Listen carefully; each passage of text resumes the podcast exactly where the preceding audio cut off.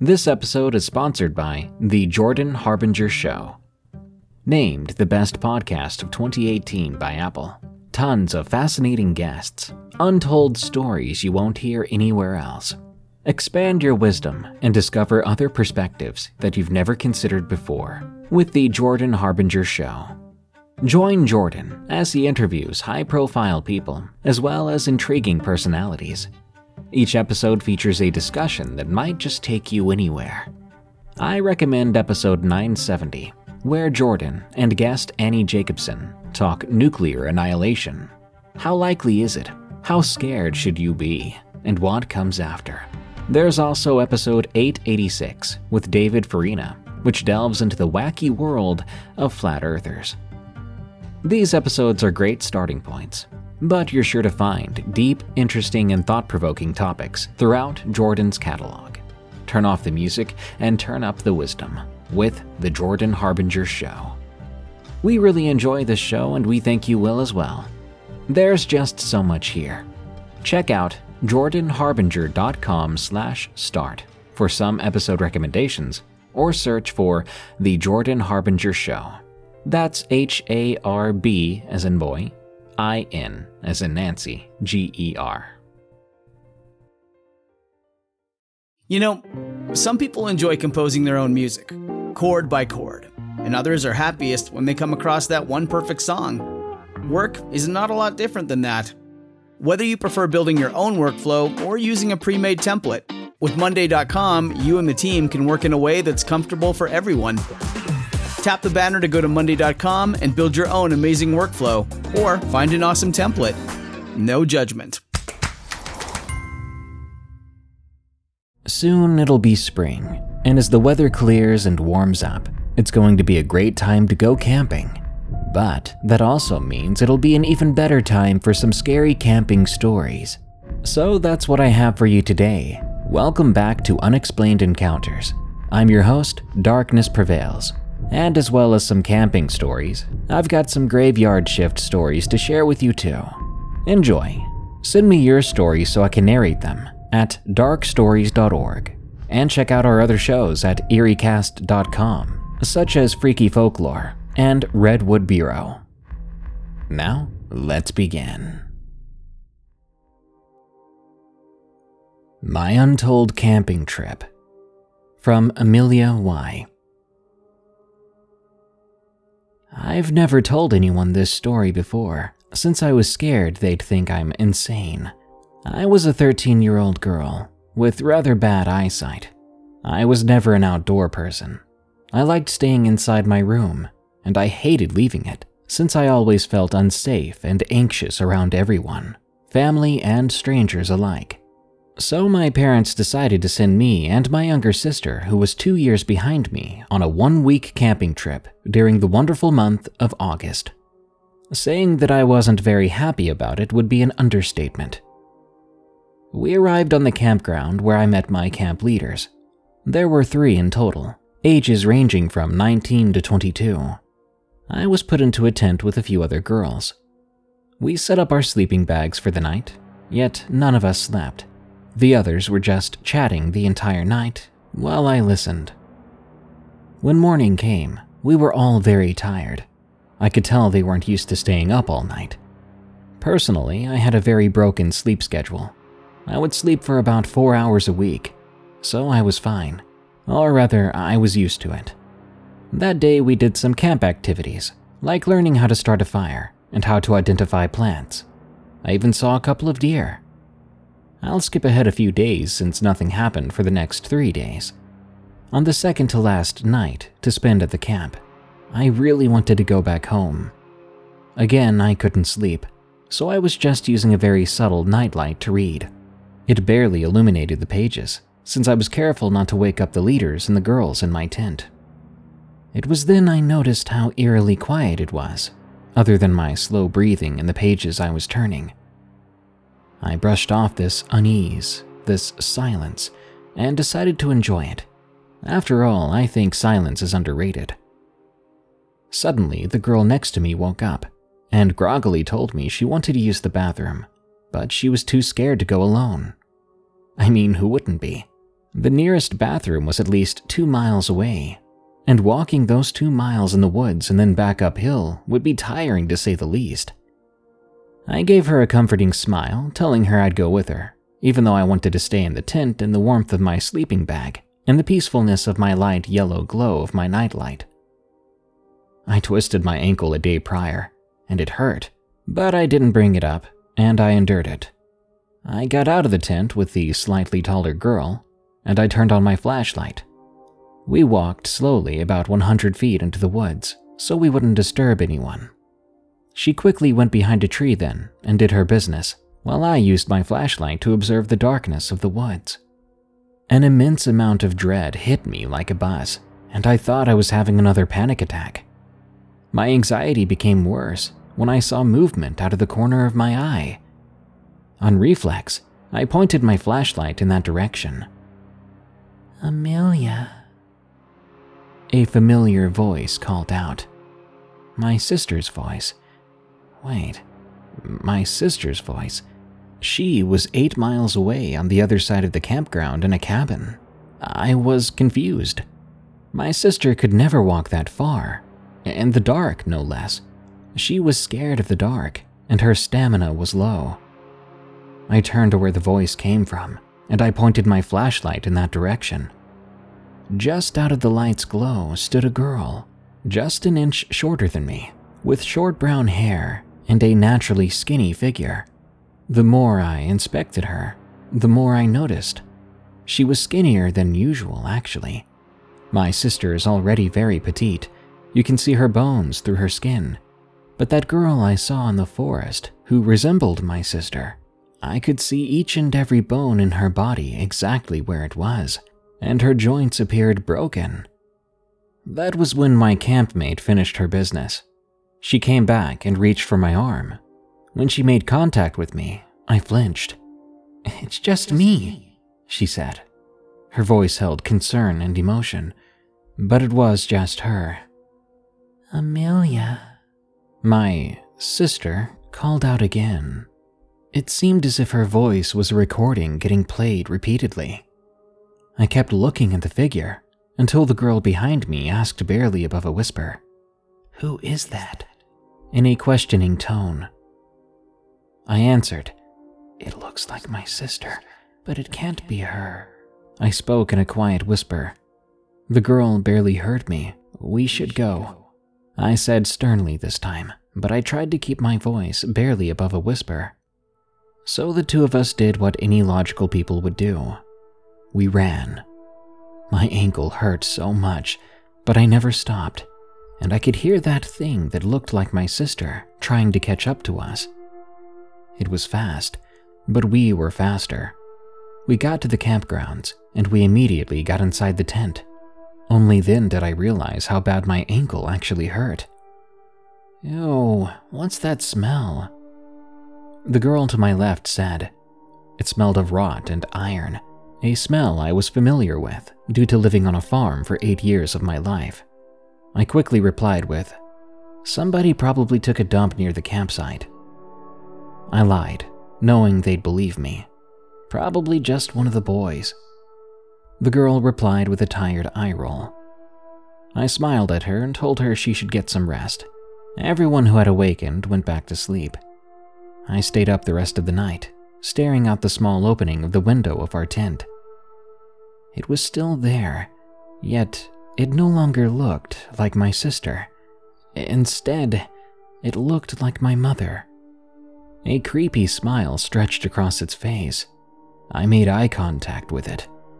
My mother's green eyes had been replaced with a milky white. I looked away after noticing that. I kept thinking, I need to make it through this night. Just tonight and tomorrow night, and I can go back home. I was doing my best not to have a panic attack. Finally, morning came, and we went through our usual day.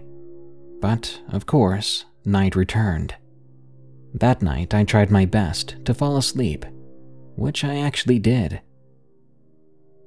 The following morning, we packed our things and said our goodbyes. I got in my parents' car with my sister when they showed up. My mother and father greeted us with smiles, asking about our trip, It was decent, I replied in my usual quiet, monotone voice. I thought it was fun. My little sister smiled with joy lacing her tone. It was her. It wasn't that creature, that mimic. I was relieved to know this was my real sister. We got home, and I immediately took a shower, and after unpacking I went skateboarding, which I do to get my mind off of things. That day I made a conclusion that I would never go camping again. This episode is sponsored by June's Journey. Do you believe in monsters? And given the chance, would you be brave enough to track one down on your own? In June's Journey, people are the true monsters, and you can live the story yourself rather than sitting back and listening to one. June's Journey is a hidden object game with a thrilling murder mystery set in the roaring twenties. You play as June on the hunt for your sister's murderer. Discover clues through exciting hidden object scenes with beautiful and atmospheric illustrations and music. Victory brings you closer to new plot points and suspenseful answers.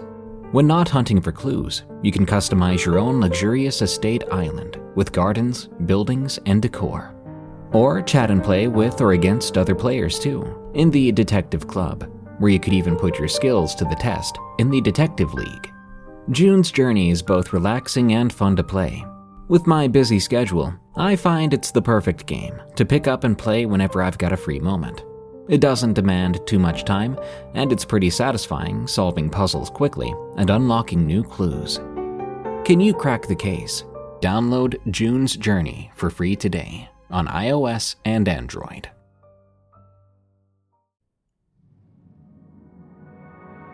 My experience in the rural Oregon mountains from Wicked Windigo. When I would hear the old adage, right place at the right time, I'd think to myself, yeah, okay, it's all just coincidence. But after what I've been through these past six weeks, my mind is changing. Maybe you're put in a specific place at a specific time for a reason. As most of you know, the P N W, Pacific Northwest for those unfamiliar, was recently ravaged by an ungodly amount of wildfires. At the time of writing this, I mean. Seeing the little fire emojis dotted all over maps of California, Oregon, and Washington made my heart ache. My home was burning. Fortunately, for myself and my family, our area hadn't been hit as hard as many others. I'd planned a camping trip a few weeks prior to this pandemic of wildfires, so I was happy to see that my usual spot wasn't near any major fires, and subsequently had been deemed safe to travel and camp in. I'm a camping enthusiast, and I enjoy deep wilderness camping. My usual spot is fairly remote. It requires a two-hour drive up a two-lane road into the middle of nowhere, followed by a thirty-minute drive up an old logging road that ultimately crests a small mountain. The mountain's slope leads into a beautiful valley, with much larger mountains encircling the valley from the north and east. In the center was a decently sized clearing. The clearing was littered with fallen logs, beautiful pink and yellow yarrow flowers, and the occasional family of white-tailed deer. This was my true happy place. This valley has a name, but I'll keep it hidden for anonymity purposes. I left on a Tuesday morning in early September. The drive to the mountain was relatively uneventful, besides almost hitting a large buck, who decided to cross the road right in front of my truck. I arrived on the mountain crest on schedule and began unpacking the bed of my truck. I had just recently bought a new twenty twenty Toyota Tacoma. I parked my truck facing the clearing, roughly five feet from the edge of a small drop-off. The slope down to the valley wasn't steep, and it's fairly easy to hike down. I'd say it's about four hundred to four hundred fifty feet from where I parked down to the start of the valley floor. I had my camp set up just as dusk was setting. I'd usually have a large fire going, but with the previously mentioned wildfires, that wasn't possible. I brought a small propane stove and space heater to prevent any accidents. As I finished gulping down my last bite of dinner, I noticed it was quickly growing dark. I hopped off my tailgate and made my way to my driver's side door. As I was digging in my pockets for my keys, I looked down into the valley and I noticed something strange. I could make out two small circular lights in the far distance. They flickered as they quickly moved closer to the clearing. It looked as if they were hovering and navigating through the trees at a steady pace. I crouched in front of my truck, and I looked on in curiosity. I watched for a few minutes, until the lights eventually arrived at the tree line of the clearing. I could hear the humming of motorcycle engines echoing from the valley. That's when I realized what I was staring at. What on earth were these two people doing, riding dirt bikes out here? This was the first time I'd ever seen another person out here. The lights were stationary at this point. I assumed the two riders were off their bikes and walking around the clearing. Although this is only speculation, as I couldn't see anything aside from the two bike headlights. I knew they couldn't see me as I had no visible lights on or a campfire. Instantly, I thought to grab my phone out of my glove box. Local news stations warned the public of suspicious people intentionally starting fires in the woods. They encouraged citizens to be vigilant and gather any evidence they could. In an absolute lapse in judgment, I pressed the unlock button on my keys. My truck lights flashed, and a loud beeping sound rang out. I had just given a beacon to my location to these midnight riders. In a rush of adrenaline, I threw myself on the ground, stomach first. My mind was screaming, "Good going, Einstein!" I could barely think as my heart was pounding in my ears. I watched as the bike lights began to turn back into the direction they came from, and eventually, they disappeared into the dark. I could hear the engines revving harder than they had before. That unsettled me a bit. As I stood up and brushed myself off, I began thinking about how odd it was. Usually, people with good intentions do not run off like that when they notice other campers. These people were obviously up to no good down there. Maybe they were drug traffickers, meth cookers, arsonists. My mind was filled with all the potential threats I might have alerted to my location. I sat in my truck, mulling over my options. Should I drive home? What if they're waiting for me at the end of the logging road? Or was I just overreacting? I decided to pack up camp and spend the night in my truck and drive home first thing in the morning.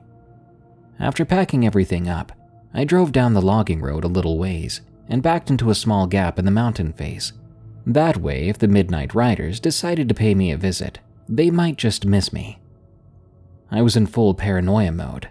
I lowered my seat back, racked around into my handgun, and eventually dozed off as the adrenaline turned into exhaustion. I awoke to my alarm, with My Life for Hire by A D T R blaring from my phone. In a groggy daze, I sat up and rubbed my eyes. My phone said six thirty-two a m Looking out my windshield, I could see thick brown smoke swirling in the wind. As I stepped out of my truck, I was hit with the intense smell of burning wood. As you've probably guessed now, there was a fire very close by. I jumped back into my truck and raced back up the mountain.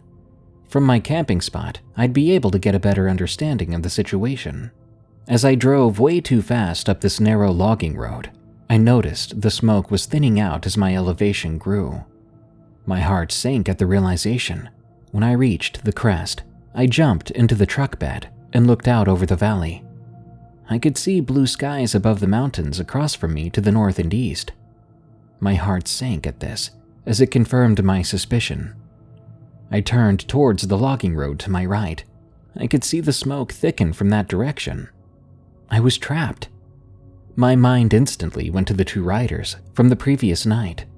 I grabbed my phone, praying for a signal. Of course, no such luck. I jumped off my truck bed and threw my passenger door open. I frantically searched for my backpack. Once I found it, I ripped it apart, looking for my G P S satellite phone. I kissed it with joy when I grabbed it from the bottom of the bag. I flipped it open and thanked the Lord I had a signal. I called nine one one to report the fire and request help. I chatted with the operator for about fifteen minutes.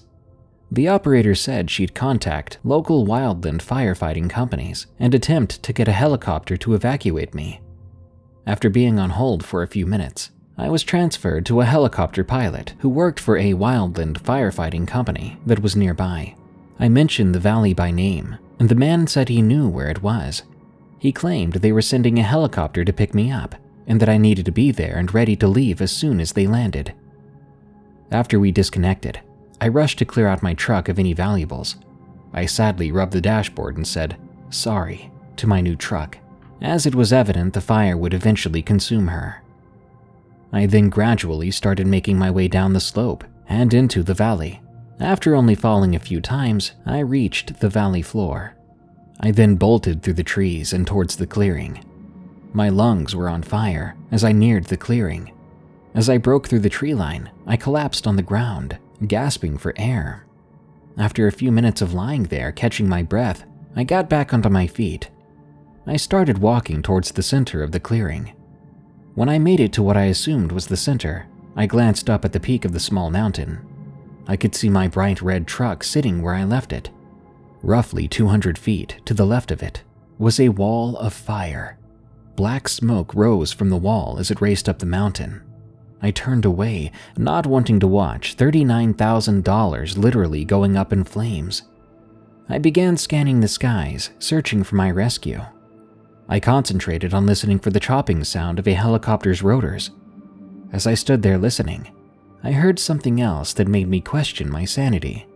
Just to my left, I could hear someone crying out. A shockwave ran through me. I stood there, unable to believe my ears. I unholstered my handgun and called back. "Hello? Hello? Is someone there? there? I then began to hear muffled screaming. I ran toward the screaming, trying to hold back tears. I noticed a piece of plywood, roughly four by eight feet, covered in branches and dirt. It lay on the ground with a large boulder set on top of it. I called again. "Hello?" Hello? I heard the muffled scream again. This time, it was much louder and unmistakable. Is there really someone under that plywood? I thought to myself. I rushed over to attempt to move the boulder. After struggling a few times, I managed to push the boulder off the plywood. Slowly, I lifted up the plywood and threw it to the side. What I saw is something I'll never forget. Sitting inside the small hole, which was no bigger than four by four feet, was a woman. Her wrists were zip-tied, and her mouth was gagged with a piece of cloth. I gasped and took a step back. I couldn't believe it. What in the world was going on? The woman was frantically looking around. I snapped out of my shock and rushed to help her. She flinched as I reached out to grab her. I lifted her out of the hole, and I removed the cloth from her mouth. She began to yell in Spanish, and she raised her arms. I told her, "Calm down, you're safe now." I cut the zip ties that were binding her wrists. She instantly started pointing behind me and repeating, "Mi hija." I didn't understand her, as unfortunately I didn't know Spanish. I turned around quickly. Where she was pointing, I noticed four more pieces of plywood scattered across the clearing. I was horrified. I rushed over and began to flip them over one by one, but one by one they were empty. The woman, following me as I did this, let out a pained cry as I flipped the last piece of plywood, exposing a fourth and final empty hole. She collapsed on the ground and began to sob. I tried to ask what was wrong, but I couldn't understand her. As I tried to console her, I heard the distinct sound of helicopter rotors.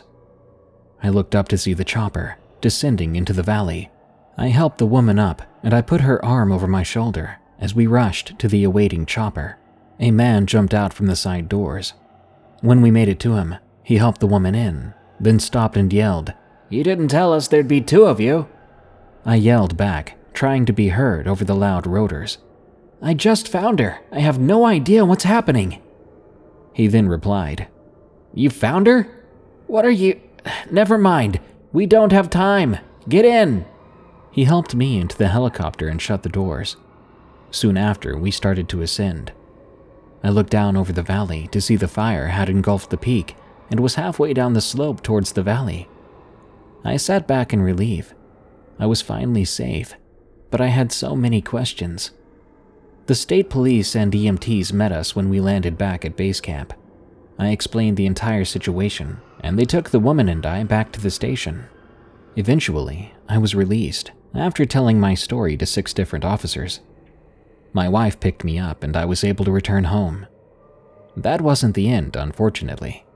Over these last six weeks, I was interviewed by local authorities, state authorities, U S Marshals, ICE, even a pair of F B I agents. My final interview was with the two F B I agents. They were the only ones who gave me any real information on the situation. After retelling my story, just as I did here, they filled in some holes for me. They explained that I likely stumbled upon a human trafficking operation. When I unlocked my truck, it spooked the traffickers. He said I was lucky I hid in that gap when I did, as they more than likely went up the logging road to handle me. When they couldn't locate me, they probably assumed I'd left to get the police, so they packed up any valuable assets, including the woman's younger daughter, and started the fire to destroy any evidence before I could alert the authorities.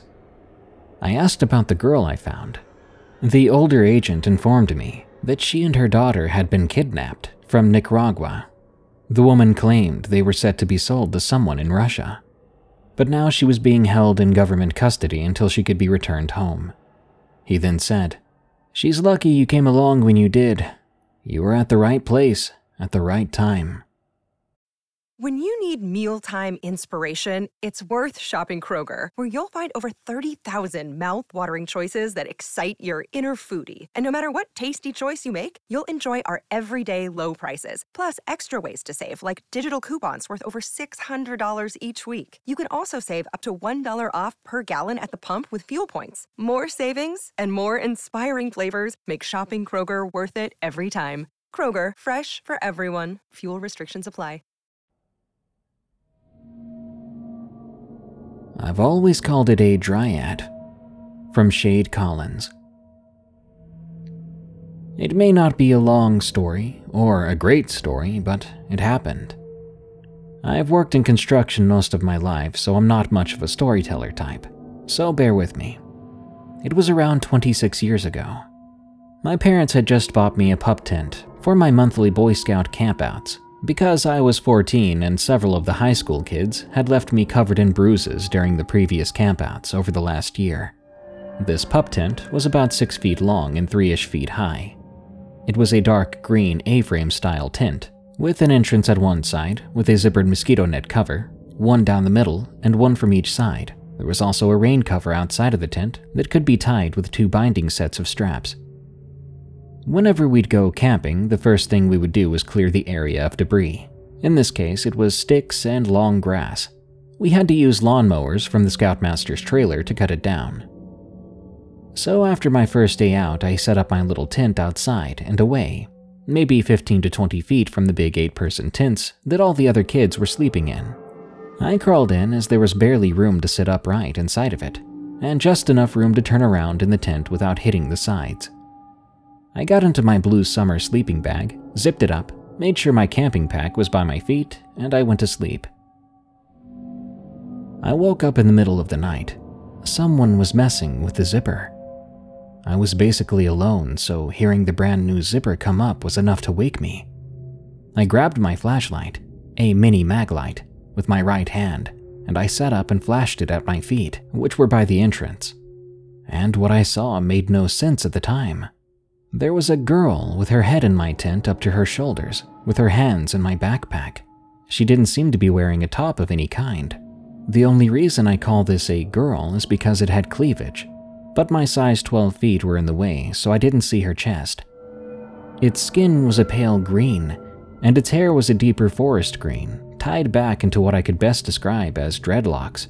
It took me a minute to notice, but there seemed to be leaves in the thing's hair. They seemed to be ivy leaves. Her face could be traditionally described as beautiful. Gaunt features, high cheekbones. Her eyes were like a cat's pupils, but the eye color was brown. She had dark colored lips. Not quite black, but really close. The moment I popped up with my light, she or it bared its teeth and hissed, quickly pulling itself out of the tiny tent. I'll never forget those teeth. They weren't humanoid teeth. Instead, they were long and sharp like a dog's. I did try to go after it, but by the time I shifted around and got out of my bag and exited the tent, she was gone, as were the contents of the snacks I had hidden in my bag. From that point on, I slept with the rest of the kids in the big tents, and we used my pup tent to hold extra gear, like people's backpacks. I know it's not a very exciting story. The whole experience lasted less than two minutes. Since then, I've always been wary of nature. I don't really talk about it because who'd believe a story like this, even though it does sort of haunt me to this day. Paranormal Camping, from Misery nine forty-one. My step-grandparents owned a lot of property in the mountains of Morgan County, Utah. My siblings and I spent a lot of time exploring the woods there, which were right behind my grandparents' house. Skip forward twenty years. My grandparents have long since passed away, but I still spend a lot of time in these mountains camping. Since it's private property, we don't see many people while camping there. I've experienced many strange things while out there, but this is one of the strangest. Two of my friends and I were staying overnight in a trailer we had on the property. We were just talking and hanging out. All of a sudden, we heard a very loud vibrating wind sound, and the trailer began to shake and sort of vibrate. It lasted about thirty to forty-five seconds, then abruptly stopped. We all looked at each other, and I could tell they were just as confused as I was. We opened the door, and it was as calm as it had been right before it happened. There was no storm, no wind, no rain, nothing. I have no idea what it could have been. On another occasion, two different friends and I were hiking up to a cabin that I had found in the woods on an earlier trip. You have to climb over a gate to get to the cabin, which was still about three hundred feet through thick trees. I climbed over the gate first and started walking through the tall grass that was just before the trees. Then, on the path about twenty feet in front of me, I saw a very, very large dog. The dog was all white, with long hair and very dark eyes. He was just sitting there staring at me. He didn't move or make a sound. I slowly started backing up, and I told my friend to back up also. My other friend was just getting over the fence and asked what we were doing. I told her we were trying to get away from the big dog without upsetting it. Both my friends looked confused, but backed up anyway, and we all went back over the fence. After that, they told me that they didn't see any dog anywhere. I thought that was impossible, because that dog I saw was huge and sitting right in the middle of the path. Another time, the same friends and I were gathering wood for a fire. We were on a hillside on the opposite side of the road from camp. When we looked in the direction of camp, we could see a door, a perfect door with a window and doorknob, just kind of floating at the base of some trees. All three of us saw this, but we didn't have cell phones, so we couldn't get a picture. These are just a few of the weird things that happened on this mountain. It's a very strange place.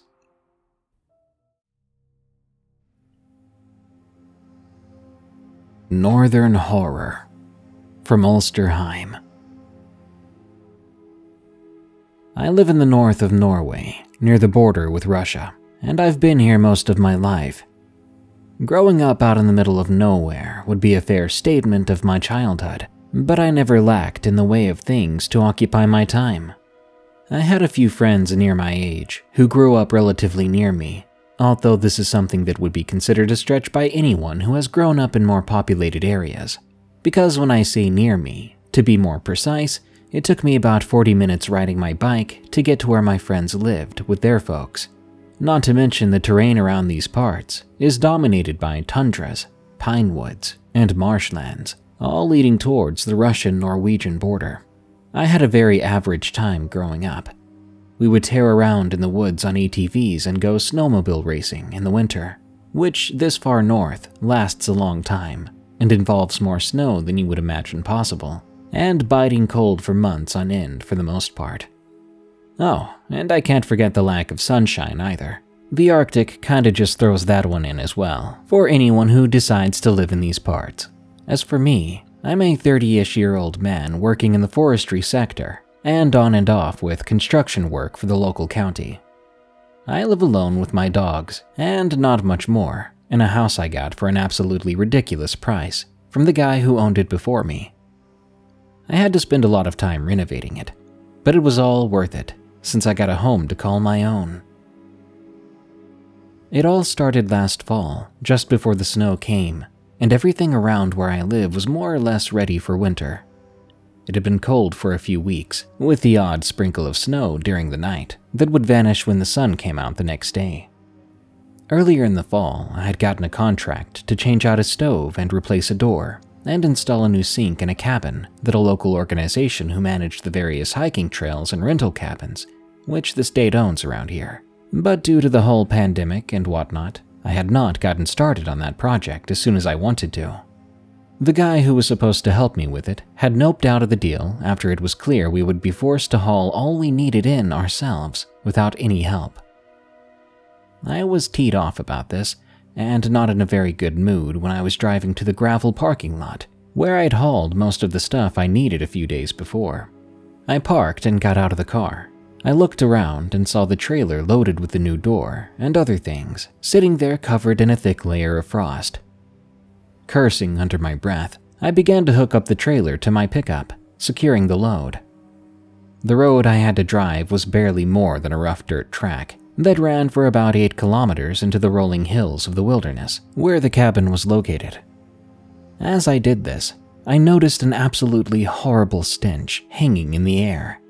It reminded me of rotten food and something wet that had gone moldy. I looked around for any source of this terrible smell. I saw a large heap of what I could only describe as someone who had a very upset stomach had left a surprise at the rear end of the trailer.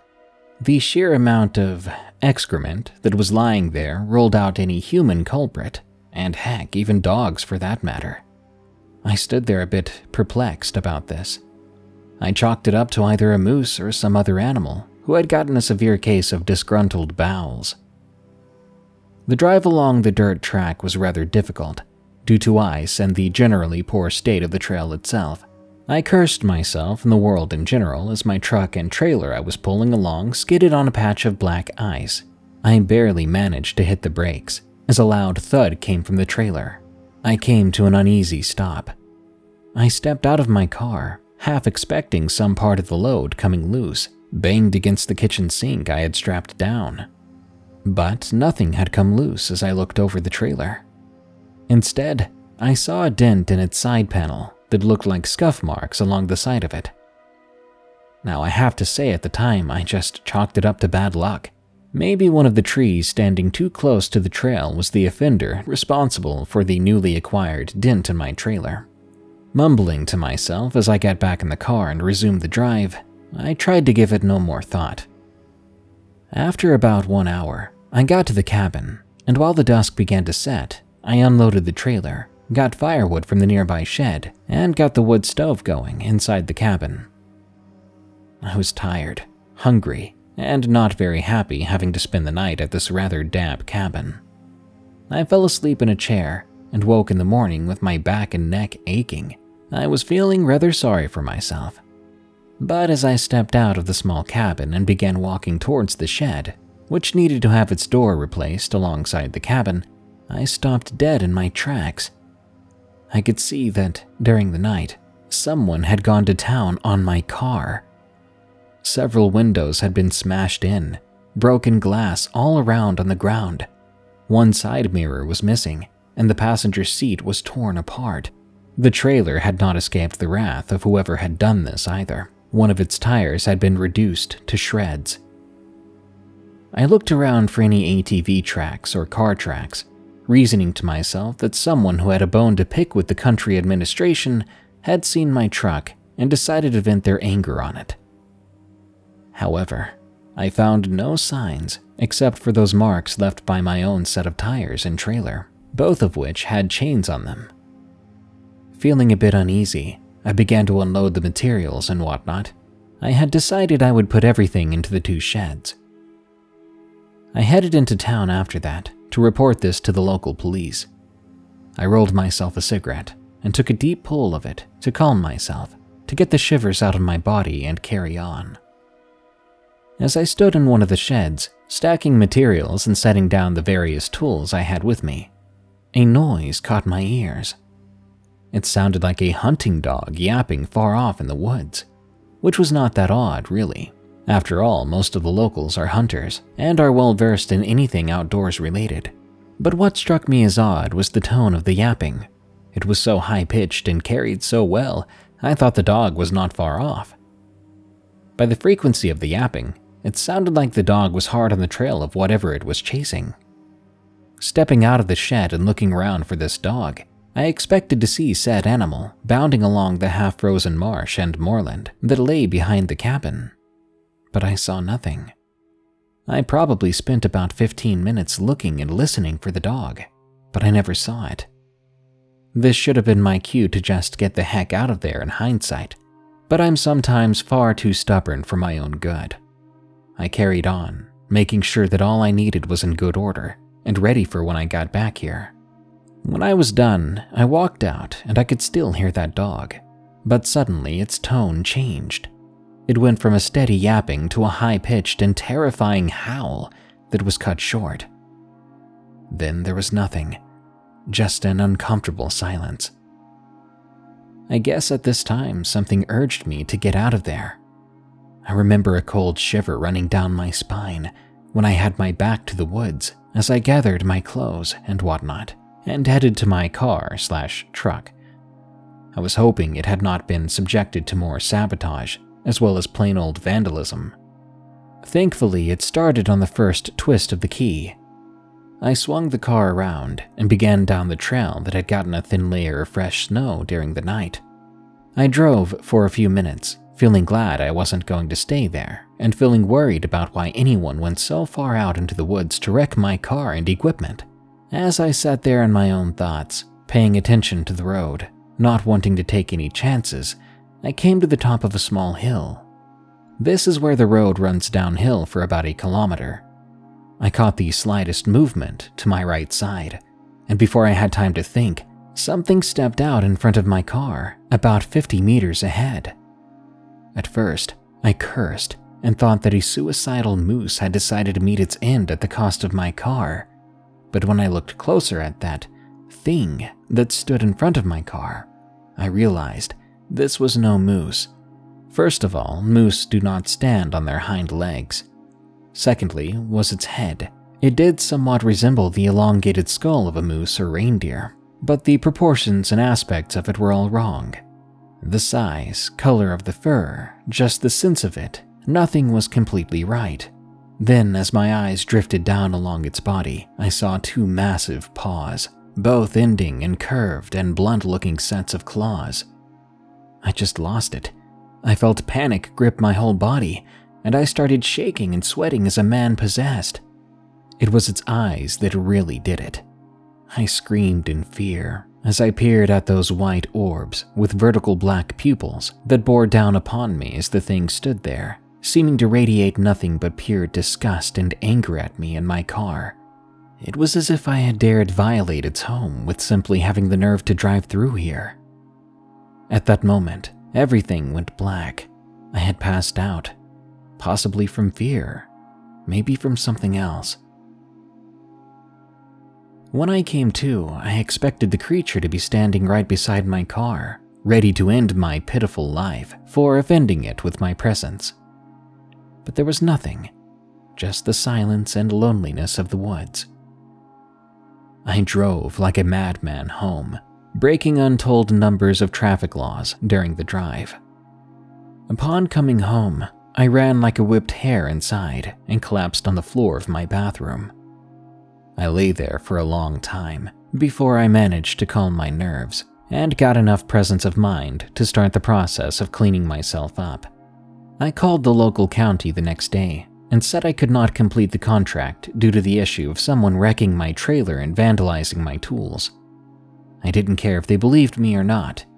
This event cost me a fair amount due to lost tools, a lost contract, damage to my trailer, and I had to pay compensation due to not fulfilling the contract. But I know now that I'll never go back there. I've been trying to sell my home since this ordeal. I never go outside much anymore, and I sold my dogs to a friend. I don't dare go into the woods or tundra. Even if the thing I encountered is long gone, I don't want to risk my sanity and my life on that bet. I was not alone in that fog. From Northern Cowboy. For a long time, I worked at a restaurant that was open all night on the weekends. This is a town with like seven bars, so when they close around two in the morning, all the drunks went to get something to eat. Sadly, it would be a great chance for a cop to get some D U I busts just sitting on the place, but none ever did. In late summer of twenty eighteen, I transferred to the weekend overnight shift. This girl I worked with, and who I was close to, was on that shift, and she said that she had someone stalking her. Now, I won't lie and say that I didn't like her like that, but mostly I just felt bad for her. She had the worst luck I had ever seen, and as such, due to other circumstances in her life, she ended up quitting like a week or two later. After that, I was stuck on night shift without the reason I'd come there. It wasn't that bad, though, most of the time. My cousin, who I get along with pretty well, was the night manager, so we usually had a good time working together. There was one downside, though. Neither of us had a car. We usually had to walk home when we got out around four a.m. One night, after I'd been on the shift maybe a month, a very thick fog had rolled in around two or three a.m. Visibility was like fifty feet or less. I could barely make out the ends of the parking lot from the windows. When I finally clocked out, I had to walk right into that fog.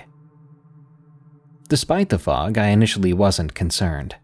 I walk a lot in general, and living near the lake, I have dealt with plenty of heavy fog before. If anything, it made my night easier, since the drunks had gone home. Maybe a quarter of the way home, though, something chilling happened.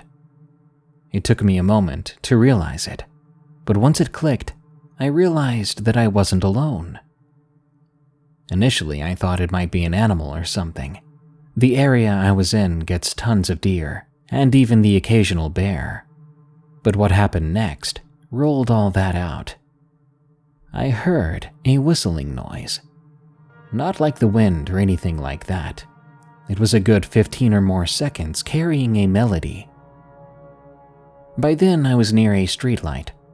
I stopped under it, and I drew my work knife.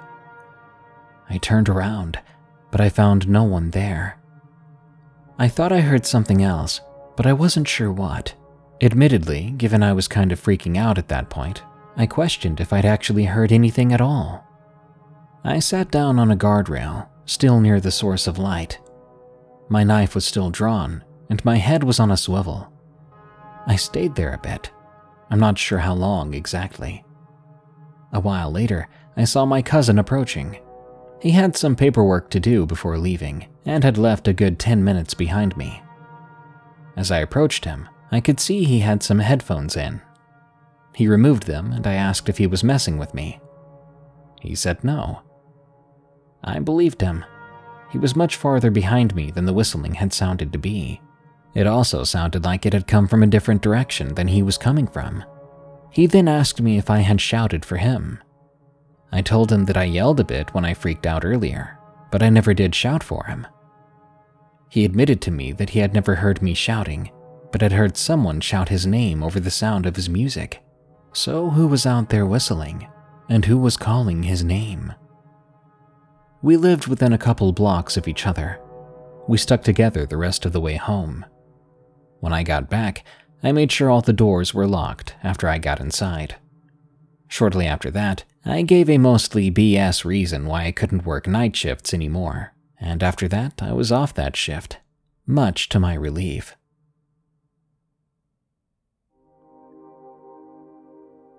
Funny little things at work. From Maasai Riot.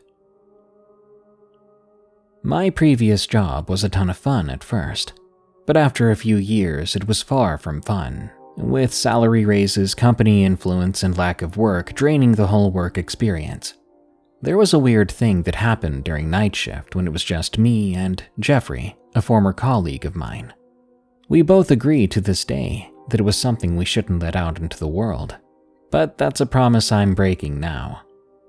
Jeffrey and I had the night shift from four in the afternoon until one at night, which I actually really loved, since I'm a night brewer, as we say in Holland. The day went by for the most part normally, and Jeffrey even got his dongle, a device that lets you watch things on a P C, so we could watch the soccer match of the World Championships that year. There were no higher-ups during the night shifts, and I know that even though it's not legally allowed, we were okay with it. With twenty-five meter beams of steel, where we had to mill a lot of steel off of, sometimes up to forty-five minutes, we had a lot of free time to check the match. As the match just finished, there was a truck coming with a few hauls that the company really needed for a few orders that needed to get out the next week. Jeffrey and I saw the lights going into the big flat area where we store our rails, the same ones used for railroads. Jeffrey said, uh, "There shouldn't be a truck coming this late." I answered him, "Well, they haven't told me anything about it either, but I do know we need some rails for the upcoming orders." We looked at each other, but it was clear that we both didn't trust the whole situation. Jeffrey put a crowbar in his huge work pants, and I grabbed a big box cutter. We walked over to the truck. I was starting to trust the whole situation less and less. Jeffrey then spoke. "Heads up." The driver of the truck stuck his head out and started to say something neither me nor Jeffrey understood, which made the two of us look at each other with weird faces. The moment I turned to the driver again, I saw a see-through pale face with a grin right next to the driver, and it startled me. "Yo, dude, you okay?" Jeffrey asked me, and after I collected myself, I just said, uh, yeah, yeah, man, I'm okay." I then noticed Jeffrey had gripped the crowbar that was still in his work pants, but now the driver was talking English, so we finally understood him, even with his bad grasp of the English language. Jeffrey began to unload the truck with a forklift. I put a rail of twenty meters into the holders of the milling machine, locking it and starting the milling sequence.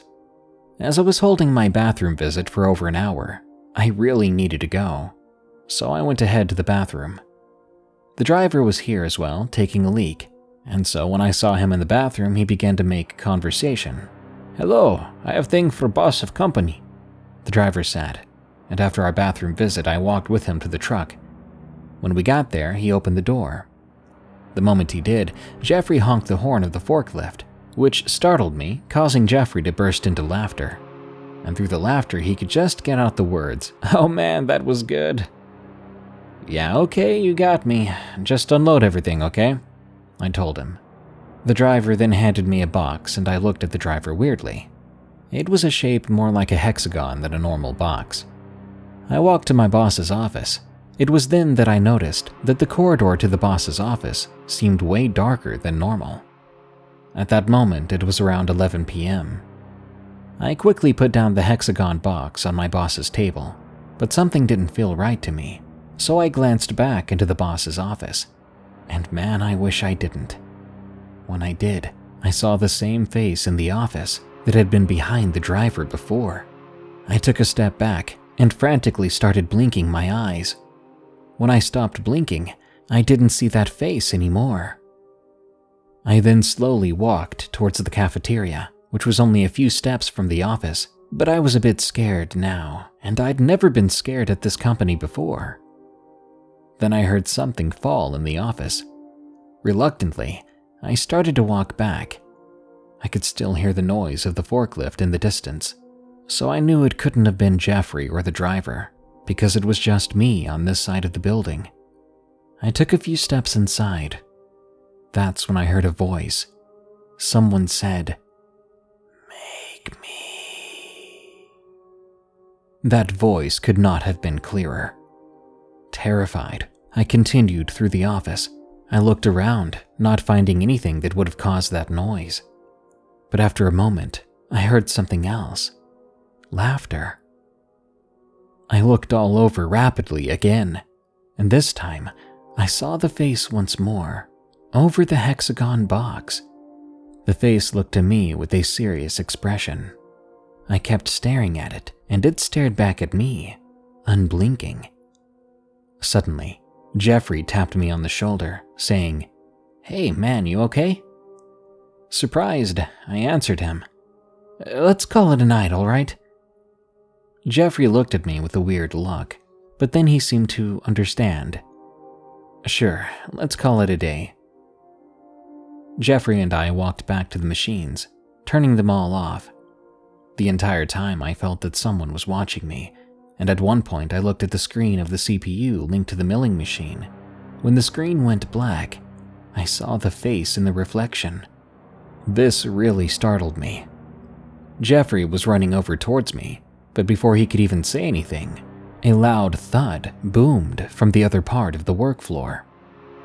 Jeffrey and I checked the surroundings of the work floor, but we couldn't find a thing, not until we saw in the far back. A huge twenty-eight meter beam had fallen from the crane. "How did that happen?" I asked Jeffrey. But then he replied, "Him," and he pointed. I followed his finger, finding that familiar face, but this time I could also see a bit of the body of the figure. The face's expression became that of an eerie smile. Seeing this made my stomach turn. Jeffrey dragged me to the dressing room of the company, repeatedly shouting, "We gotta go, we gotta go!" As we ran, after finally getting our work clothes off, we ran towards our cars, and I looked up to the office of our boss, seeing that face again. This time I could see the top part of its body. I put the pedal to the metal when I was in my car, and I made it to the nearby Mickey D's to calm down. I ordered some food to relax. I then noticed my hand was shaking on the steering wheel. I gathered myself, then enjoyed my late night Mickey D's. The following day I was free from work, but since I'd left my phone charger there, I had to drive to the company to get it. When I parked my car, I saw the figure again in that window. I dreaded going back in the building, but I told myself I could do it. I went back inside, grabbed my charger, and when I looked back up, I saw a yellow eye almost right in my face. I think I passed out then. When I woke up, no one was around me, and I started to think of what this could be that caused me to faint. Later on, I would learn that my boss sold that hexagon thing. I never did learn what it was. And luckily now I don't work there anymore. I do occasionally drive by, and every so often I swear I can see that face staring back at me. Still, I have no idea who or what it is, but I always saw it coming from my boss's office. I now work somewhere different, and I can only hope that my friends that still work there have been left alone by that thing. Night Screams from Dawkins. I work late nights at a cemetery. I've never seen anything happen out of the ordinary, like ghosts or anything like that, until this one night. I had jumped in the S U V to drive around the cemetery, more so out of boredom. It was eleven twenty-two at night, so just before midnight. I began to hear people screaming really loud. It sounded more like groaning and pained cries. At first, I wasn't creeped out, just irritated, thinking it was teenagers.